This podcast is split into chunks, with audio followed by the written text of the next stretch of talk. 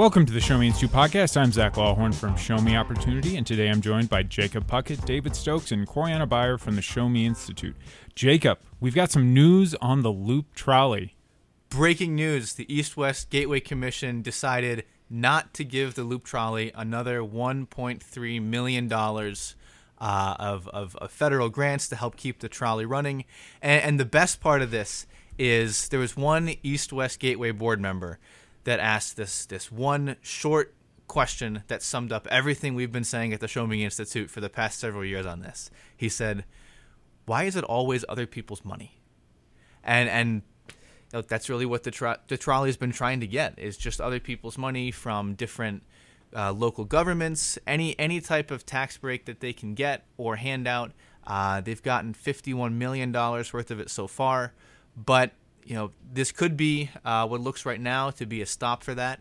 And, you know, it's not known what the future of the trolley is going to be. It, it obviously still physically exists, so trolley backers could go to private investors to try to get it back up. They could even try to stay local and go to businesses on the loop who might think that having the trolley running is good for their business and try to get them to put some of the money up front. Um, but as of now, we don't know what the future of the trolley will be. Jacob, is is there a real risk that the federal government will demand some of their money back since the trolley's not operating now? I mean, is that a people have talked about that? Is that a real concern? And if so, who owes that money? That is a concern. Uh, the Federal Highway Administration has uh, dangled that threat out a few times to try to claw $25 million back. And I, I believe the Loop Trolley um, company, which runs the Loop Trolley Transportation Development District, where they get money from a one percent sales tax on the loop, uh, they would be the ones on the hook uh, to pay back that twenty five million dollars. Because it goes it goes without saying that they don't have twenty five million dollars. no, the trolley I mean, would be running right now if they had twenty five million dollars. So are they just going to keep the pay it off one a one percent sales tax at a time, like a few hundred thousand dollars a year in tax collections to to pay it off? Do they declare bankruptcy? Is this is this too far in the future to know? I think it's a bit too far in the future to know. Uh, it seems like we're at a point where not even the backers of the trolley expected to be as of just a few years ago. Do you think this could hurt the city when applying for federal grants in the future? That this project, and I'll we'll see what happens in the future, but I think we can safely classify this as a failure. Do you think that when the city applies for transportation grants in the future, that this will be taken into account? I think a good distinction to make is that this is generally classified as a tourism project rather than like a public transit uh, grant that you would have Metro running, whether it's the the light rail in the city or the bus lines. Uh, but pl- plenty of federal money is still coming into St. Louis. Um, with, with, the recent stimulus funds, the city got, I think, $500 million or, or, or, is going to get that amount of money. I, I, I don't know. I've heard that concern put out there too, but it, it's more of a tourism thing than anything else. And if it gets people to think twice about taking taxpayer dollars for these little trinket ideas like the trolley, then maybe that's a good thing. Right, and you think they can waste fifty million fifty million dollars to Charlie. Where do you see the money they can waste for the five hundred million they got? ten, uh, ten trolleys. So now the the ball is in the court of the the company that runs the trolley, right? If there's right. going to be any action moving forward, it's got to come from them. Yeah, this this was their big plan uh, to relieve congestion and improve air quality and get the trolley back running. Yeah, the people who had the authority to give them that money said no. Bi-State is not going to take over its operations, so I, I don't know where they'll turn to next. All right. Coriana and David, last week we spent a day in uh, beautiful Ladue, Missouri, interviewing people about food truck restrictions. And Coriana, I think you were at a council meeting last night. So can you update us on what's going on in Ladue and food trucks? Yeah. So, um, as we talked about before, Ladue doesn't currently allow food trucks to operate, but um, some people on the Planning and Zoning Commission and the City Council are trying to change that and allow food trucks to operate in some capacity. So, um, at first, we had gone to a city council meeting where there was a uh, still pretty strict uh, proposal to allow food trucks to operate only in special events where they'd have to uh, pay a fee, get a special events permit, and at private residential events, they were limited to one food truck, which, if you pretty much ask anyone, defeats the purpose of a food truck. The whole point is that you get a lot of like small options. So having one totally defeats that purpose. So the city council uh, sort of agreed with that, and they didn't love all of those restrictions. They thought they were too strict, and they do like the idea of food trucks and what comes with them. So they sent it back to the Planning and Zoning Commission and, with some suggestions to lower the cost of what the food trucks would have to pay from $50 to $25 a year for their license to operate in Ladue. And they also upped that um, number of food trucks from one to, I believe, seven or eight.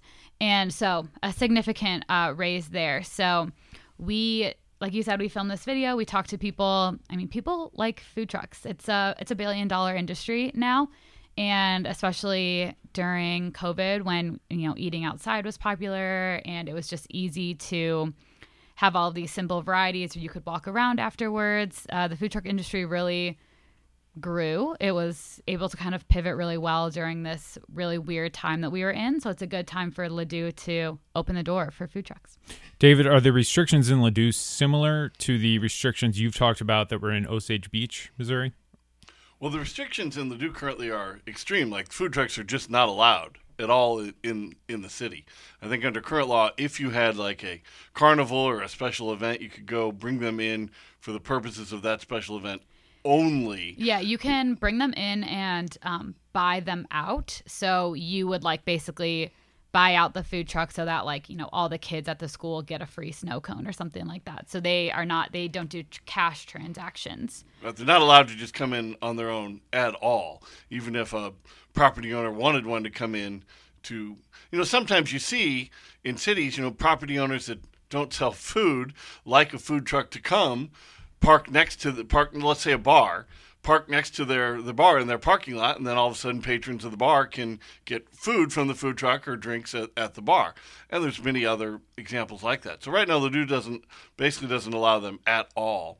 And there are there are too many other cities like that in the region. Most cities over the past decade uh, have started to allow them. Some cities are better at it than others. In Lake Ozark, which is, I think, the city in the Lake of the Ozark region you're referring to, in Lake Ozark, they've passed a law allowing them, except on the Strip, which is a very crowded and, and tight part of the part of that city. People who go to Lake of the Ozarks are certainly familiar with the the Strip there. Uh, I'd like to see them allowed on the Strip within certain you know they're allowed the city has a right to set certain basic safety and traffic regulations so a food truck doesn't you know block up traffic on a busy night. But I'd like to see it expanded. We'd like to see it expanded everywhere. We think food trucks should basically be allowed everywhere as long as they're not causing a, a traffic jam or yeah. blocking the access for emergency vehicles or, or the like. The cities have a right to set that type of rule. But other than that, it's a very good thing that the Ladue City Council and the Ladue Planning and Zoning Commission, that's where Coriana was at last night, uh, they seem to be moving forward with the idea of expanding the use of food trucks in in Ladue. I don't know if they'll go as far as uh, Show Me Institute would suggest, but they s- appear to be going much further than they are at now. So, is there a concern that is primary over the other? Is it the in Ladue? Is it the traffic concern, or is it the impact on brick and mortar restaurants and competition? Is it a mix? Uh, what What's your sense? I think it's um, a little bit more of just a, a, fear of the unknown of kind of how to regulate or what will happen once they let the food trucks in there. I think that there are traffic concerns, but it's more that they just don't know what their city will look like when they have these food trucks. Will they have a ton of people complaining because they're in the way of traffic? Will they have business owners complaining? It is just a new industry that they haven't really had to deal with or work around yet. So there's a lot of information to gather before you make a decision that lets a whole new industry come in. But it doesn't seem to me that specifically this council is all that worried with the the competition aspect. I think they do view the food trucks as like an innovative business. You know, those people they have they have workers, they're entrepreneurs, they are just as like they have the right and are, are just as willing to go out and su- serve consumers and should compete with the other uh, businesses out there unlike you know the Central West End, uh, Kansas City, Lake of the Ozarks, there's not a whole lot of restaurants in in Ladue. There's only there's only about five, uh, if off the top of my head, and that's that's counting the IHOP.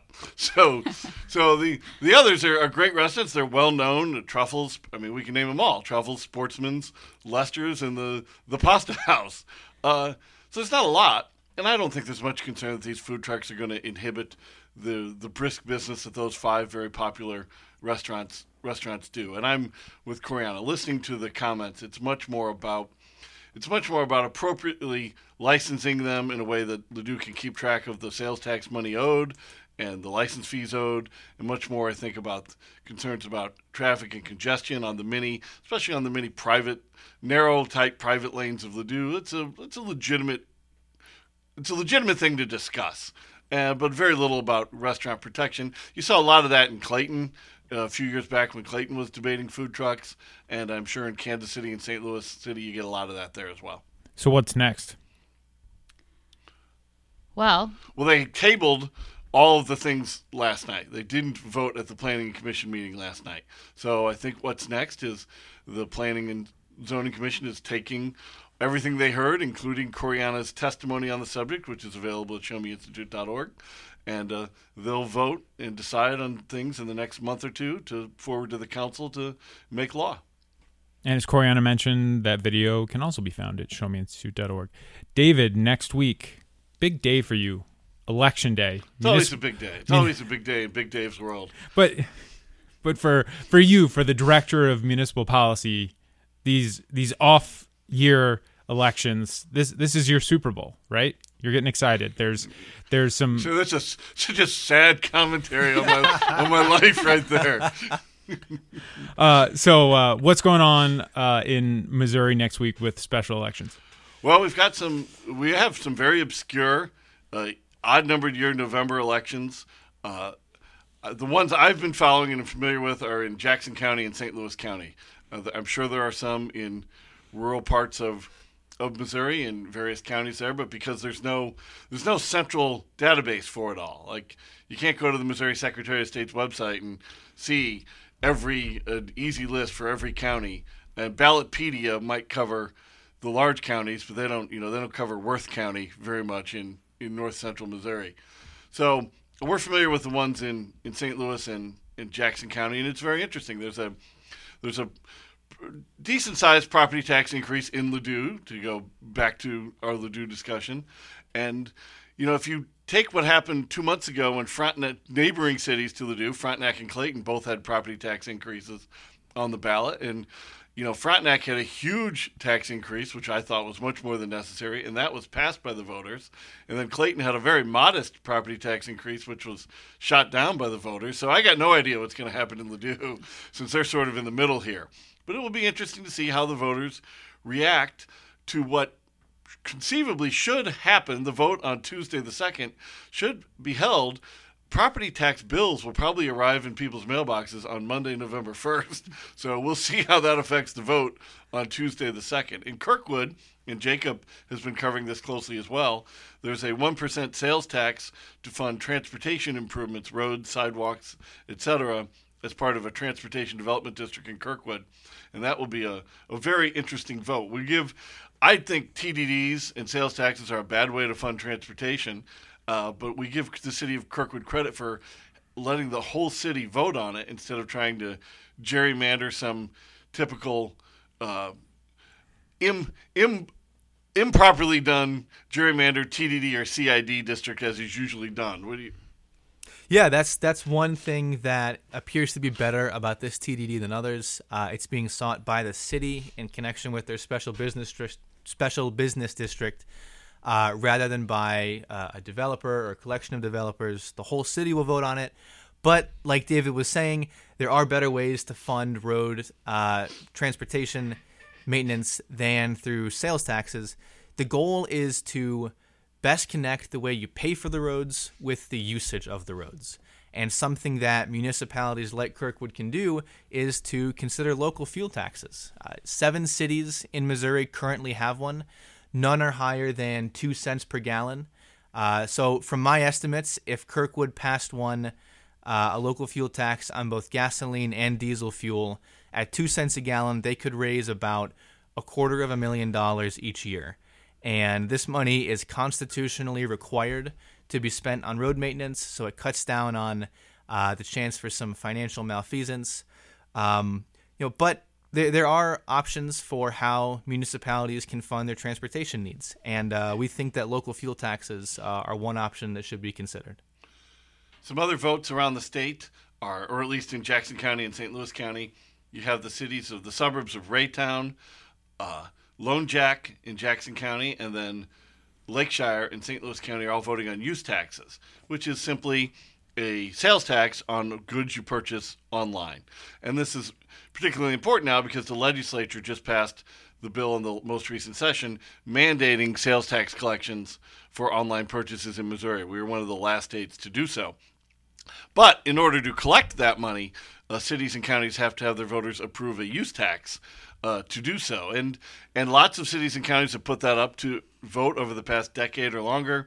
Many of them it's passed. A few it gets rejected. But we I would expect to see with the Wayfair legislation passed uh, several months ago that next year in 2022 we will see an enormous number of cities and counties putting use tax proposals on the ballot in, in the April elections. And it'll be interesting to see, as sort of a guide to how that's going to go, how voters in Lakeshire, Lone Jack, and Raytown, and I'm certain there are some more rural cities and counties in Missouri have the same question on the ballot next week as well. I'm just not aware of that. Uh, it'll be interesting to see how voters decide on that. We think it's good policy to have as wide a tax base as possible, and that now should include internet sales. And I would like to see these cities where it's passed, or counties in the where it's passed, you know, especially if it's collecting a substantial sum of money. In a small town like Lakeshire or Lone Jack, it might not be very much money.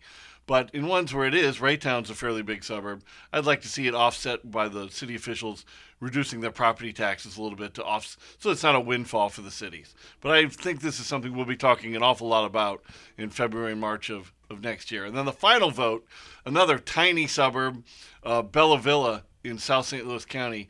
What's interesting about that is they have an absolutely enormous property tax increase on the ballot uh, to to go from a property tax rate of zero for their for real estate homes in their community up to a dollar per hundred of assessed valuation. That is a as a well, percentage wise, it's infinite because you're going from zero to a dollar.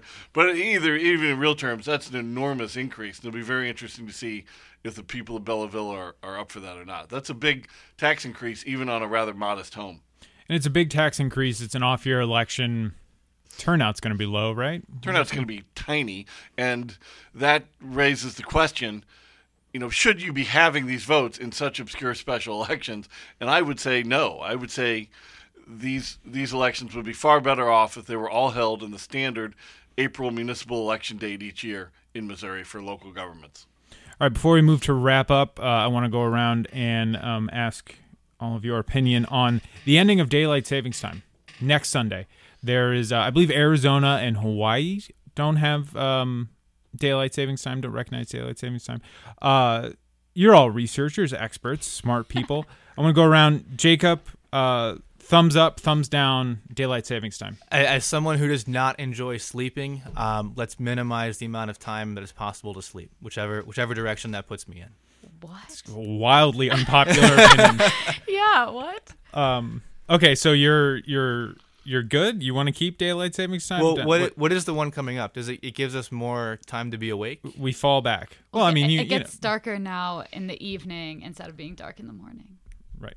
We should just expand sunlight, 24 hour sunlight. Okay, you work on that. we'll so- work on daylight savings. Move to Alaska is what I'm saying. Right. That's one vote for changing the fabric of the universe to allow for more Yeah. sunlight. David?